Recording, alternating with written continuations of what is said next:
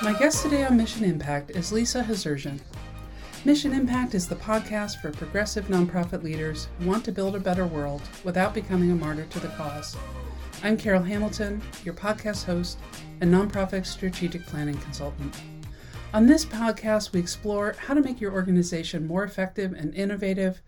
We dig into how to build organizational cultures where your work in the world is aligned with how you work together as staff, board members, and volunteers. And all of this for the purpose of creating greater mission impact. Lisa and I talked about public policy and advocacy for nonprofits.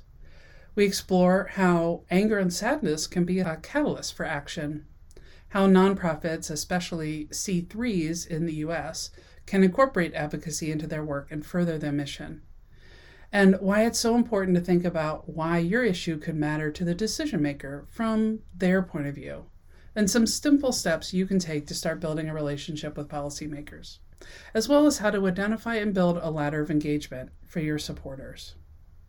Welcome, Lisa. Welcome to the podcast. Thank you so much, Carol. I really appreciate the opportunity to be here today. So, I like to start out with a question around what drew you to the work that you do? What would you say motivates you, and what would you describe as your why? Yeah. So uh, a lot of answers to that question, but they, they really all come back to two things.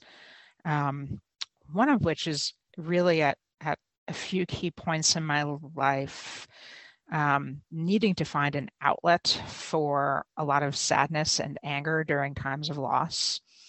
Um, and the other being my my training as a historian. I did a, a career change um, I have a PhD in modern US history, and I studied um, social movements and public policy and how they influence one another. And the, the moment when all of that came together um, was uh, 2008. The, the, moment really lasted about six months, uh, starting with um, a tenure track job offer, um, which was great. Um, except at the university where I was offered a job. This is back before marriage equality. Um, and I would be moving with my partner, now my wife. Um, and the university didn't offer domestic partner benefits. Um, and that could have been a big issue. And so I asked um, if they might be able to come up with some kind of way for my wife to um, get onto the university's health insurance policy. I pointed to um, a couple of examples of other universities that had made these kinds of accommodations. Um, and long story short, uh, the response I got a few days, well, the immediate response I got was being yelled at, which was not good. Um, but the ultimate response was being told the university is no, no longer considering your candidacy for this position. And um, I, that was very upsetting, as you can imagine. Um, and this was 2008. And I suddenly had a lot of time on my hands because the contract I had had just ended. Um, and I didn't know what I was going to be doing. But uh, I was approached and asked to um, pull volunteers together for the Obama campaign um, to have a presence at the uh, Cleveland Pride Parade and Festival. And I did that. Um, and I did that specifically because Barack Obama was a candidate who, although he did not at the time support marriage equality yet, um, he did support uh, an Employment Non-Discrimination Act um, that would um, that we still don't have. Um, still trying to get what's now the Equality Act passed. Um, but for me, this was a way not just to get something for myself, but to get something for everyone. To fight to have a president who um, who would sign a much needed non-discrimination act and that became the thing that I put all of my emotions into for the next several months. Um, and really saw a lot of the things I had studied um, coming into action in terms of what it means to um, to marshal your leadership skills in a way that draws in hundreds of people to build the collective power you need to achieve a goal, which in this case was um, getting Ohio uh, for for the campaign. Um, and I I after the campaign took some time to take stock and realized that um, I should build myself a, an off ramp from acad- academia and an on ramp into professional advocacy work. I feel like that's a that's an off ramp that a lot of people are exploring these days. but that's a different conversation. That is a um, that is a different conversation, yeah, and I can recommend yeah. someone to talk to you about that. yeah, yeah. Um, well, I I uh, I I appreciate that story, and yeah, I do think that a lot of advocacy work does start with something you know you're angry about or something that pisses you off or sadness or any of those things that can be a catalyst to okay well i can sit in this or i can try to move things forward and as you said have things be different for me but have things be different for a wider group of people which is which is so important um, my exit from history, I was a history major back in college, was much less dramatic than yours. I was doing my uh, uh, thesis for my BA, and um, at the library, the the big library downtown in Philadelphia, and reading magazines from the late 1800s. Um, I was looking at uh, the role of advice being given to women on parenting in mm. uh, uh, that time period in Germany. And I found that I was allergic to old paper. so, a life of being in archives sure. was not going to be in my future. So not quite the same, but uh, but uh, yeah, got that that uh, commonality, that background. So as you said, you you've shifted into doing um, political ag- advocacy work and and helping people with their political campaigns, um, you know, with with nonprofit organizations. And I think there are a lot of misconceptions that people have about, you know, what's allowed, what isn't allowed. Um, what would you say are some of those some of the biggest misconceptions that you run into in terms of advocacy work and uh, organization, nonprofit organizations that you work with? Yeah, so it, it, it's interesting. I mean, I think uh, plenty of people before me have said that you know one of the biggest misconceptions out there um, is you know this idea that nonprofits can't do policy advocacy um, and that's just absolutely not the case. Of course they can. Um, and and i would argue they should right? Nonprofits um, have a lot more knowledge and experience in a whole range of fields that are areas where public policy is made um, than most of the people who are making those decisions. And when nonprofits bring their voices and bring the voices of the people they serve into those conversations um, to try to advance policies, um, they're really doing a service to everyone. Because it's not like lawmakers can be experts on everything. None of us can. Um, um, and you know, I'm I am not an attorney, and if I were, I would have a disclaimer that I'm not giving legal advice.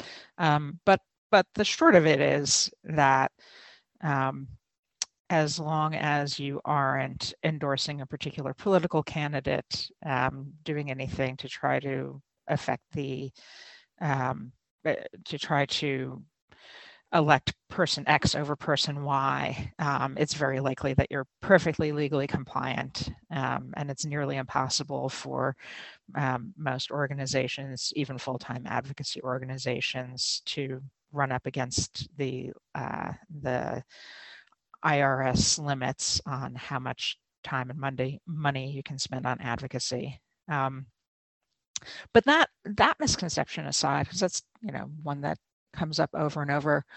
I actually think another really, um, really major misconception is that progressive nonprofits can't get anything done unless Democrats are in power. Um, or the flip side of that, that having Democrats in power means that progressive nonprofits can get things done. Um, neither one of those is completely true. And and both of them miss the reality that um, there are a lot of things competing for attention at legislatures.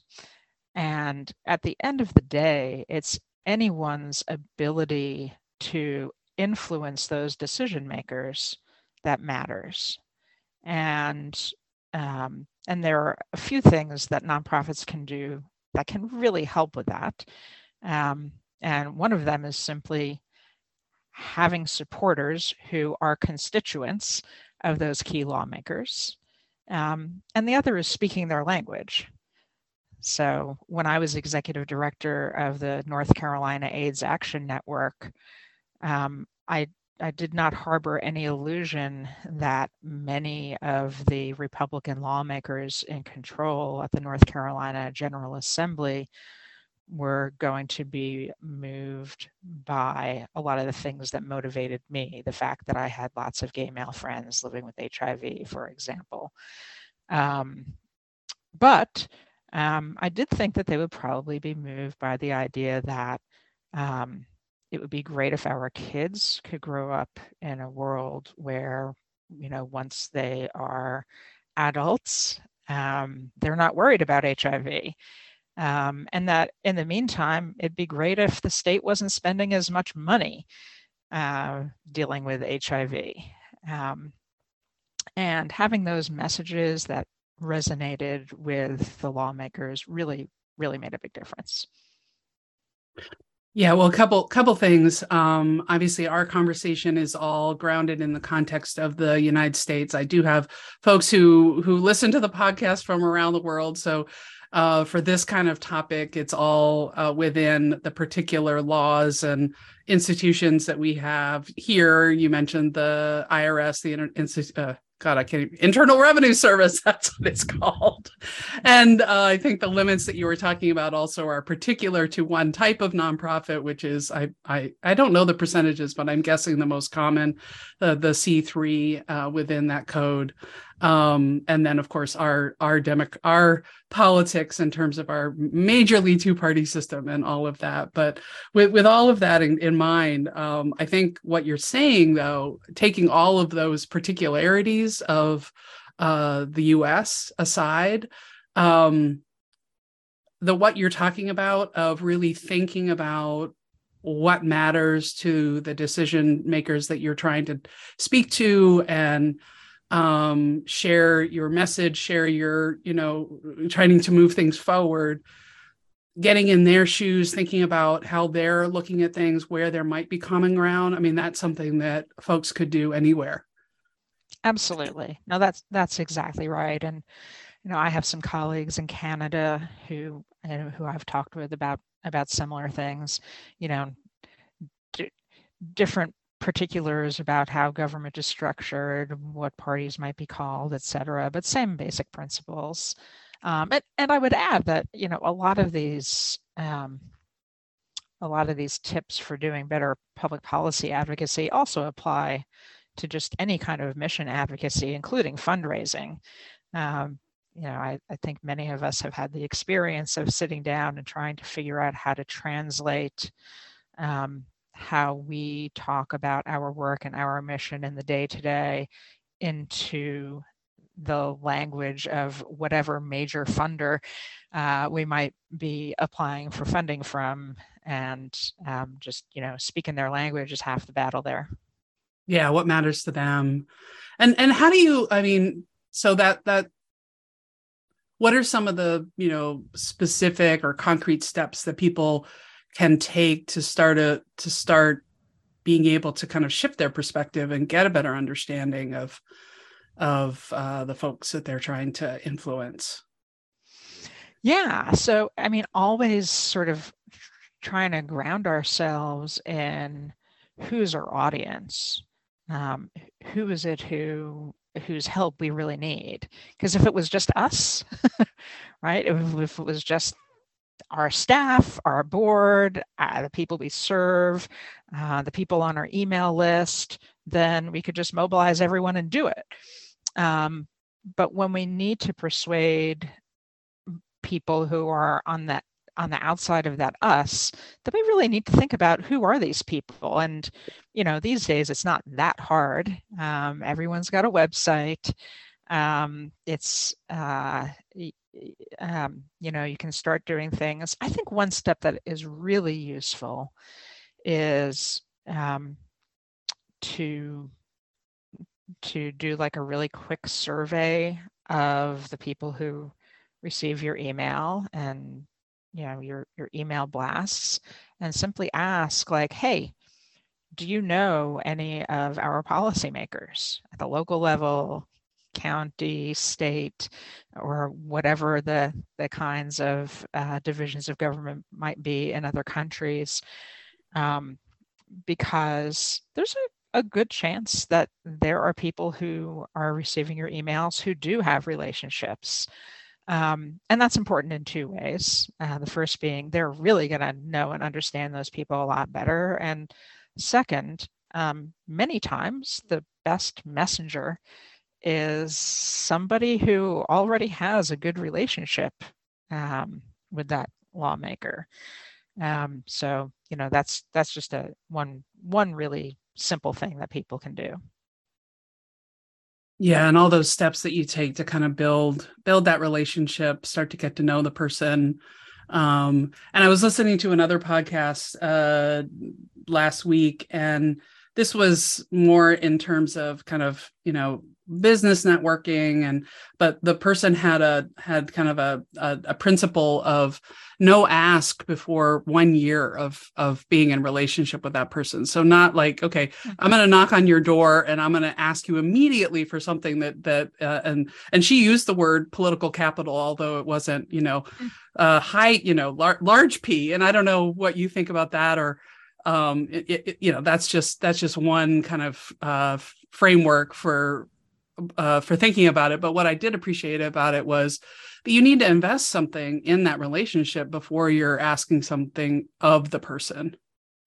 Yeah. So I mean, I I would not wait a year. not wait a month. okay. if you need something, you ask. But I but I definitely uh, concur that it is always better to start building a relationship before you need something. Um, and I I recently, well, uh, a, a, little while back, wrote a blog piece that the North Carolina Center for Nonprofits um, put out. It actually came out shortly after the November election here in the U.S., and it was you know simply a sort of you know why and how to congratulate the people who just won. Um, and you know basically saying like this is a great opportunity just to get on their radar tell them a sentence about what you do what you care about make sure you're going to get their emails. And it's just it's going from being a complete stranger to having that initial point of contact which can be really important later on where when something comes up um, and you and you really need to have a more substantive conversation yeah so i think some other things i i, I really appreciated that uh post of yours and because it's so simple right um and and anybody can any can anybody can do that um but not everybody's going to uh, which sure. will be the differentiating thing and then other simple things of you know cel- helping celebrating wins and uh, thanking someone for for lots of different things just all those little bits and pieces that you can do to start cultivating that relationship. That's exactly right. Yeah. What would you say are some of the big mistakes that people make? Um well one of the biggest mistakes i've made um, and have really learned from is um, limiting uh, trying to do everything ourselves and limiting opportunities for other people to get involved.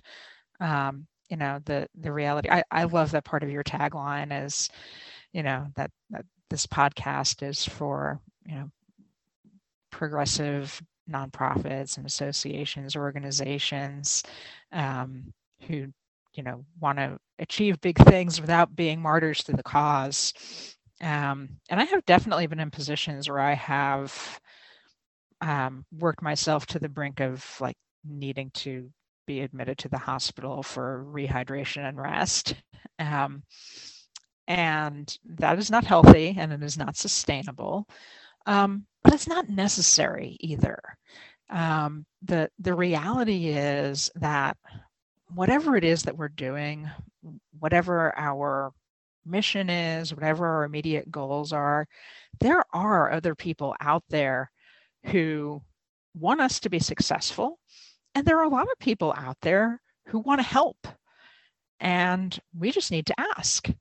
And um, the the reality is that when we give people strategic opportunities to help out at whatever level of engagement works for them, whether it's uh, you know, let me take three minutes and do something, or let me take three hours and do something once a week, or let me take three hours one time in my life, um, whatever it is, um, that that gives us so much more capacity um, to get things done. And so, you know, I, I think one of the most important things that any organization can do is think about the best ways to engage their supporters more frequently in more meaningful ways.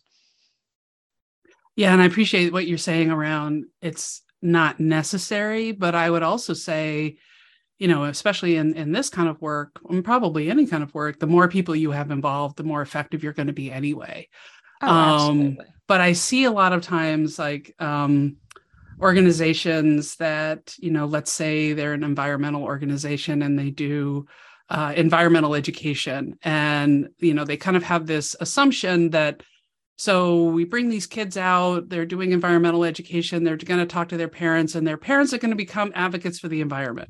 And it's like there's so many leaps between the one to the other that, yeah, maybe one or two of the folks, you know, will have that ultimate outcome. Um, but if, you know, there's so many like little breadcrumbs that you could, you could, or, or, yeah, uh, steps that you could offer people. But i find it's hard pe- for people to kind of think of what those little steps are. Sure. And I, so yes and. Okay. Um, I, think that there are um, a, another mistake i see a lot are organizations who um, organizations that have a ton of ideas. Let's do this thing and let's do this thing and here's another thing we can do and here's another thing that we can do. And all of and some of those ideas can be you know fabulously creative and innovative and um, you know do a good job of leveraging their strengths but they aren't necessarily attached to a core strategy to achieve a particular campaign milestone or particular goal, um, nor are they attached to a more overarching organizational goal of building long-term power.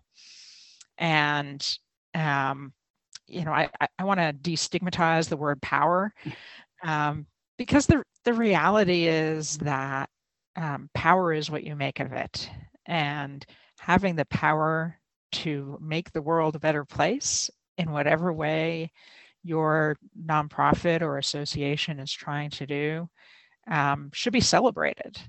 Um, and uh, one thing that I help organizations do is take a step back. And this is a place where my training as a historian really helps, even though you stopped in those archives working on your yeah, you can understand that as a historian, um, you develop this perspective that is simultaneously very long range and has a ton of attention to details of how change happens over time. Like that is very much what uh, what historians do, um, and it's what successful advocacy organizations um, do if they're doing a great job of developing strategy is they think ahead a few years down the road to the kind of impact they want to have and they kind of backfill and think about okay well we can't we don't have the resources we need right now. We don't have the capacity we, need right now to achieve this big thing that we want to achieve by 2025 let's say. Um, but we can get there. Let's think about the steps to take to get there. And it could mean um, just growing the number of people who um, who are part of your organization, who you're in dialogue with, who you can mobilize uh, in support of a goal. It can mean um, uh, building out, cultivating a group of people who can um, talk to the media um, and be effective storytellers on behalf of your organization. Um, it can be um, people who can bring some specialized skills that you need. Um, you brought up, you know, an environmental piece. It could be that, you know, you need the capacity to just get water samples from across the entire state. Um, and it turns out that that's something where you can teach uh, everyday people to go out and help be water monitors.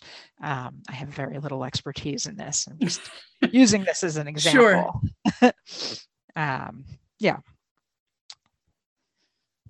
So, can you give me the example of? Um, I, I I I was thinking about what you were saying, and I think you know one of the things that the um, nonprofit sector does not struggle with is a deficit of ideas and a deficit of things that they could do or you know uh, ways that they they could try to move their um, issue forward. But uh, can you give me an example of when folks have you know kind of taken those ideas but really built a strategy to move move their issue forward and how they've engaged people yeah, well, I, am going to give you an example that I know well, um, which uh, again is drawing from um, my own work with the North Carolina AIDS Action Network. Um, when I was hired, um, I was the the first uh, the the first full time staff person, um, the, the first executive director, staff of one and the first thing I did was um, ask, like, who who are we? Who are all the people who have ever been involved in this formerly all volunteer thing? And it was a list of 243 people who I either was able to find a, an email or a phone number for. Um, and I started building. And I, I started building for a very particular need that we were aware might be coming down the pike. Uh, a program that at the time was called the AIDS Drug Assistance Program had um, there had been funding crises in many of the states in the US, including North Carolina, um, that resulted in waiting lists and um, and we were anticipating a state budget battle that I needed to prepare for. And I knew that um, that no matter how great a one pager I developed, and uh, no matter how much of a collegial relationship I was able to form with the heads of the Health and Human Services appropriation subcommittees, um, at the end of the day, I was going to need more to convince them. Um, and and so I started tapping the people who we already had as uh, folks who had ever done something and using them as my starting point to recruiting more people across the state, just needing numbers. Um, and also needing breadth of coverage, particularly in the districts of the legislators who sat on that super important Health and Human Services Appropriations Subcommittee. So I was very intentional about going to those particular corners of the state and finding constituents of those specific people so that when the moment came around that I kept on chasing after Nelson Dollar trying to talk to him and he kept on not talking to me and I kept on trying to schedule an appointment. Um, we had a, a, list, a deep list of people who lived in his district, and we mobilized them to make phone calls into his office and um, you know, gave them a little bit of training about what to say on the phone. Um, and I gave it a couple of days, and then I went back to the office to make an appointment. And the legislative aide said, Oh, yeah, we've been getting a lot of calls about that issue. Let me fit you into his schedule. Um, and I, you know, I, I mention this because um, uh, a, a lot of us who, you know, got a lot of education, um, might have some letters after our name, um, are are under the illusion that all we have to do is is develop a compelling argument. Um, but actually, we need to actually force people to listen to our argument. Um, and you know, I, I I like to say that there's there can't be persuasion without the pressure to actually listen to you. And so that's a, a case of doing that base building, that intentional base building to create the pressure for a key legislator to listen. And that base building, I mean, I'm I'm on a lot of newsletter lists and and uh, you know get advocacy alerts, um, and some I respond to and some I don't. And I I don't consider myself you know someone who's really that that that's you know I I I would say probably I'm a reluctant uh, advocate, um, and so even something like that, I feel like you know it takes some steps to get people comfortable to pick up the phone, send an email you know, do any of those things to to uh, contact uh, decision makers. Um, and w- one of the things that we talked about beforehand that that I think is relevant in a lot of different circumstances is this notion of kind of a letter, a ladder of engagement. And you talked about before kind of, you know, something someone can do in three minutes, or maybe it's three hours in a week, or maybe it's three hours one time. Um, can you talk a little bit about more about that and and kind of, you know, cultivate your base? That's a that that there's a lot of things that could go into that right? To actually have it be successful.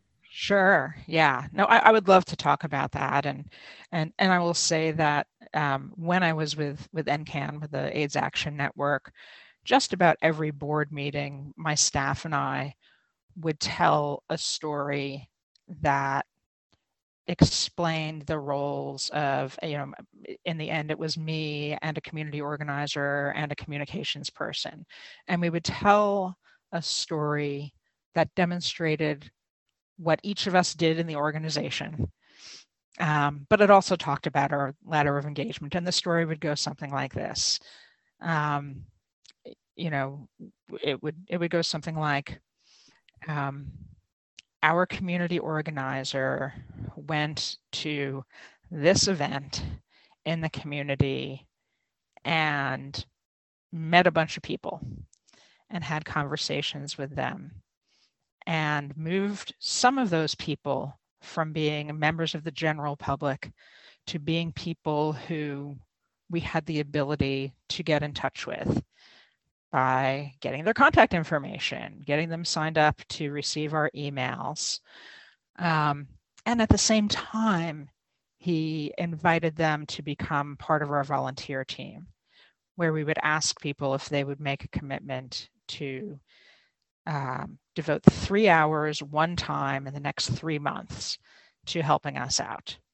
And so we wanted to give people a sense of we're not asking for your whole lives but we also don't want to bother trying to get you out to things if you're not thinking that yeah sometime in the next three months i want to do this. Um, and that was the beginning of us explaining our ladder of engagement.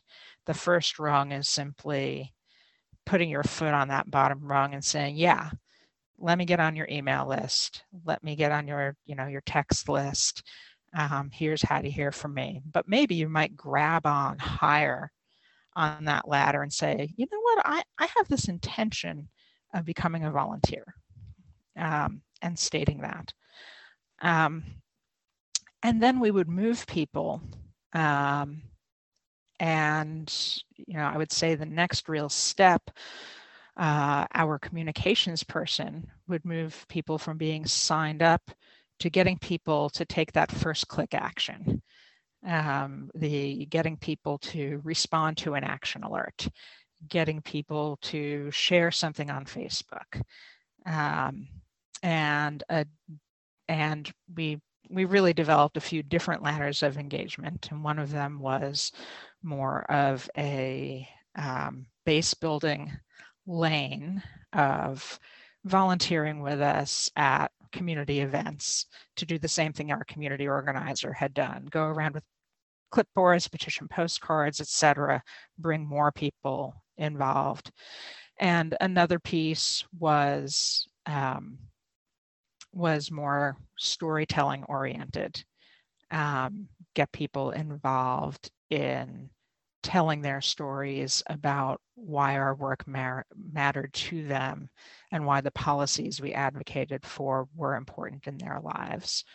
Um, but the, the basic concept is to have a predefined set of steps that um, that people can take from not being anywhere on the ladder to climbing up that ladder to positions of increasing responsibility and importance to the success of what you do.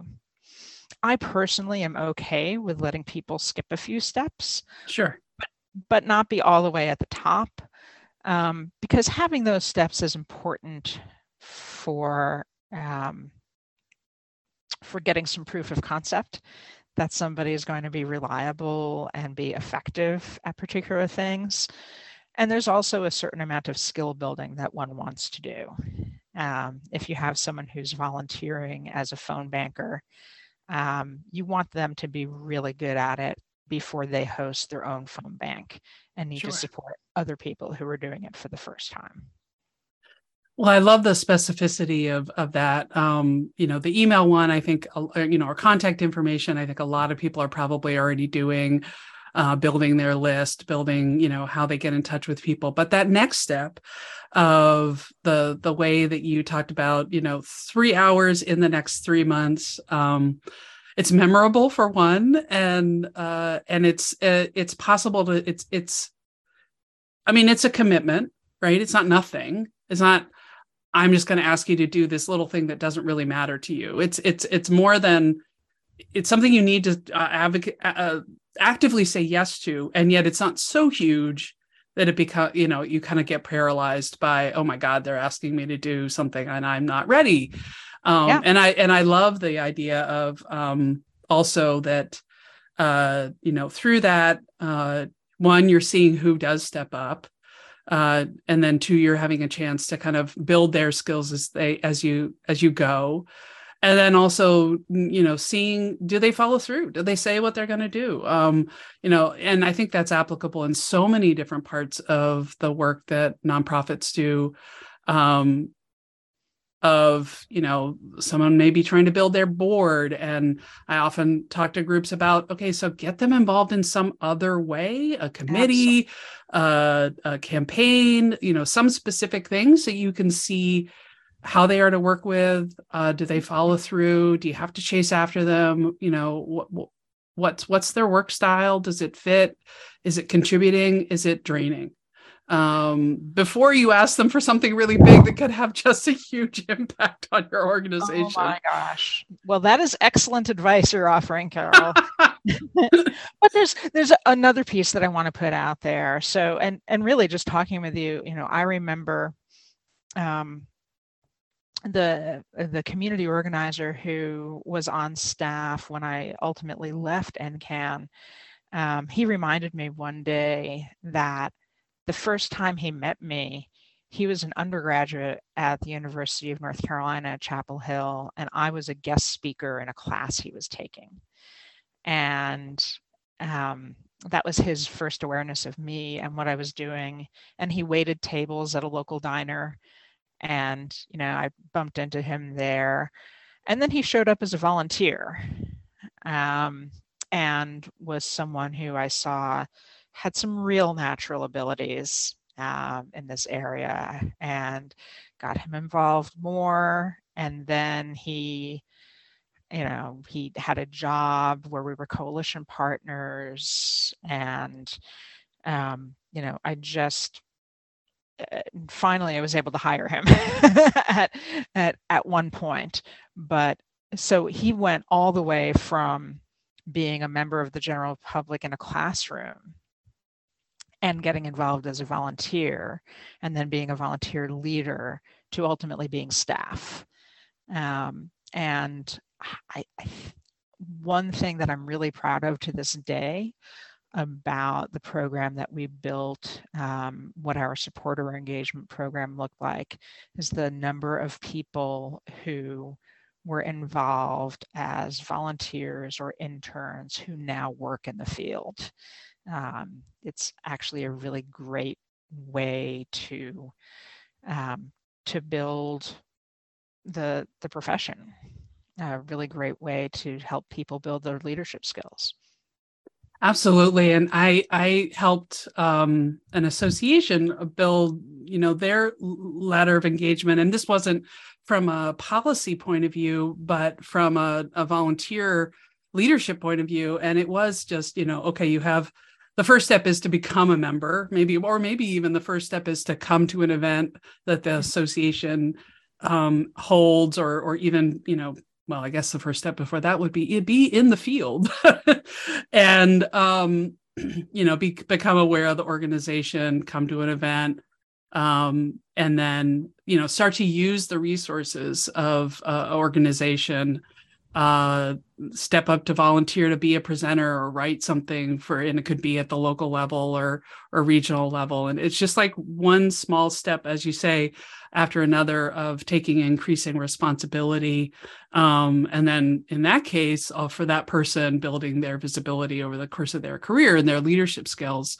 Um, but i think it's also uh, one of the things that we try to as we were kind of mapping that um, uh, volunteer leader experience, um, also thinking at each step, what what is the person, you know, not only what they're contributing, but what they're gaining through that experience um, of the the and and being explicit about the skills that they're able to learn as they go and how how you know what they're doing ultimately is contributing to that bigger picture yeah, well, that that piece is huge, and one thing that's always been important to me, um, whenever I do any kind of um, training. Well, first of all, I always believe in if you have volunteers, you need to actually spend some time training them before you just throw them into whatever they're doing. But yes, then, please.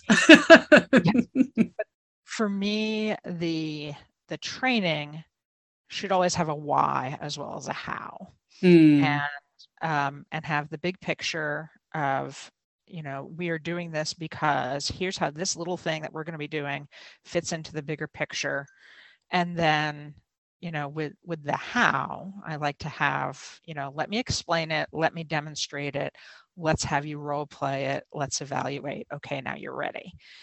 Um, and i think that that is super important to the um, the quality of volunteer experience that people have, um, as well as being important to um, to helping to really build those skills. You know, to me, one sign of a great volunteer program is an intention of um, of having this ladder of engagement where a volunteer who's come three times um, has an opportunity to say, yes, I would like to take on the next level of responsibility where I can be the person who trains and coaches new volunteers doing this same thing. Um, and that expands the organizational capacity so much. Um, and you know these are still folks who might just be giving you know three hours a month um, uh, but if you have 10 people doing that uh, that's a huge amount of capacity that you're adding. So yeah when you ask people into those things um, it really creates yeah you're you're you're creating more and more ripples that they that they um, can contribute to. And i think the other thing that you were talking about the why and the how i um, I work with groups doing uh, helping them with their uh, strategic planning and and it's a it's a process right there are lots of steps to it and one of the things that I've realized recently is that I it's so obvious to me what the why is um, that I forget to to tell people um, the why of all of these steps that we're taking uh, through the process. And so I had an instance recently where there was a there was just a real misalignment of expectations because I hadn't done a good job of explaining that why. And I think for any of us who do the thing that they do, you know, you get to be very familiar with it and it all seems just, you know, as obvious as I don't know what, anything. And and so it's easy to forget. So I, I appreciate that reminder. Of course. And you know what? Even though I said it, as I just listened to you, I realized that what you're saying applies to a situation I am in right now. So I need to myself. yeah, well, I think I'm going to make it my mantra for 2023 the why and the how, not just the how. Well, great. Great. It is a good it is a good mantra. I just need to apply it to all aspects of my life, not just yeah. That particular one. right, right. And I, I, what I also appreciate about what you're talking about, we started talking about, you know, decision makers that you're trying to influence and kind of looking for how where the commonality is, but I think it's really with your base it's also looking for you know what you know what's going to influence them to take action those those smaller steps that you're asking people to take um, and some people you know they may be really motiv- and I, I was thinking also i was focusing in on skills but some people may be very motivated by that other people it may be other things of you know uh, being part of a community that that's yes. that's that's uh, taking action um you know seeing those and and i think it's it's hard to go to wins because i don't know policy campaigns there's often it's it's often a very long process before you really get the big you know the big uh, triumph. So uh, finding those small wins as you go to keep people moving and motivated but thinking about like the different things that that will engage people and motivate people um, at the same time of being strategic of not trying to do all the things for all the people yeah, no, I mean that that's right. And and listen, you're very much in touch with the reality that um, that policy change can be glacial, except when we don't want it to be. Right. right? like have this bullet train of bad policy coming right at us. Although the people on the other side will probably think, well, actually, we've been building towards that for the last 50 years. no, and, and, and you're exactly right. You're 100% right about that but you know, I think that um, the way I and other people who have volunteered have experienced these policy campaigns, part of the win again is just the opportunity to.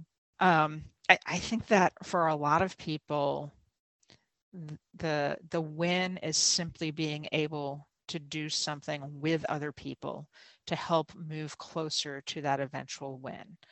And um, because the isolation and the frustration of being by yourself, being frustrated by something, and just feeling helpless, that's terrible. I hate it. Other people hate it. Um, and so for me i'm like look let's just let's cre- create ways to bring folks together and I'm, I'm thinking about back i think it might have been 2016 um, when the North Carolina legislature passed HB2, which got national press. It was you know one of these anti-trans bills, and I was pissed. Lots of people were pissed, and um, you know I decided, all right, I got to do something. What can I do? What's what's going to be helpful? Um, and I decided just to take um, some skills that I had learned in in other campaigns to do some grassroots fundraising to try to unseat some of the co-sponsors of that odious bill. Um, and so I just put together, you know, this um, little, you know, grassroots fundraising thing where I invited people to join me. I had a friend who was able to get uh, like the community room in her neighborhood for us. I did a little training.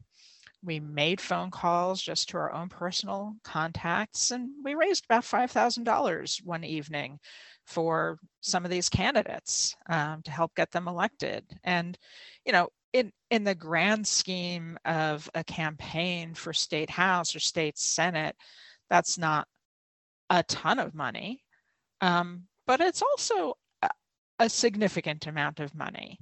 Um, and you know we all felt like we helped with um, getting a few good people elected but also it just meant that we could all be in a shared space and um, and do something ourselves and everyone we called to help make a donation was also someone who we knew was feeling like, oh, this HB2 thing stinks. I want to do something, but I don't know what to do. So it had those multiple layers or ripples, as you said, that really, you know, I knew that, well, yeah, I can donate money, but I, I have only, you know, I work in the nonprofit sector. How much money could I possibly donate? uh, but I know people and they can donate and they know people and they can right. donate. And again, so, that, that, yeah, it, pulling people in, as you talked about, you don't have to do it all yourself. Absolutely. Um, and that actually part of the joy is doing it together. Yeah. and bringing people yeah. together and creating that that sense of community. Yeah, so really appreciate that. We'll be back after this quick break. Mission Impact is sponsored by Grace Social Sector Consulting. Grace Social Sector Consulting helps nonprofits and associations become more strategic and innovative for greater mission impact. Download free resources on strategic planning, program portfolio review, design thinking, and more at gracesocialsector.com slash resources. We're back on Mission Impact. So I'd like to end each episode with um, playing a, a, game where I uh, ask you uh, an icebreaker question from my little box of icebreaker questions. Um, so we were talking about skills before. What's a skill that you learned when you were young that you would say that you still use today? I'm such a different adult than the kid I was. Um, mm. But there's a really obvious answer. So the skill that okay. I first used when I was in the fifth grade was simply the skill of um, not accepting that something has to be the way someone says it has to be. And I'm I'm thinking of a hmm. kid, mm. a boy. This is important to the story. A boy from my neighborhood who is in my grade at school deciding that girls couldn't play in the fifth grade softball game. Um, and when pressed by me for a reason why, coming up with this excuse that you had to have a glove, me saying, well, why can't we just borrow gloves from people who are at bat? And him saying, you have to have your own glove.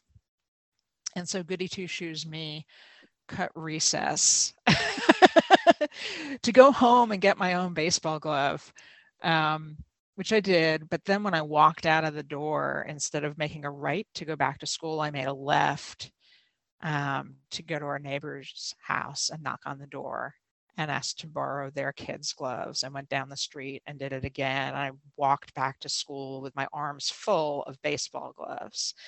And so, you know, those those skills of not accepting injustice in the world, um, doing something so that I get justice for myself, but also taking the step of making sure that other people have justice too. I love that story. That's perfect. I mean, here you were in fifth grade. You, yep, taking, taking, standing up for something you believed in, and then yeah, doing a neighborhood canvass to collect resources for your cause. I love it. That's great. That's great.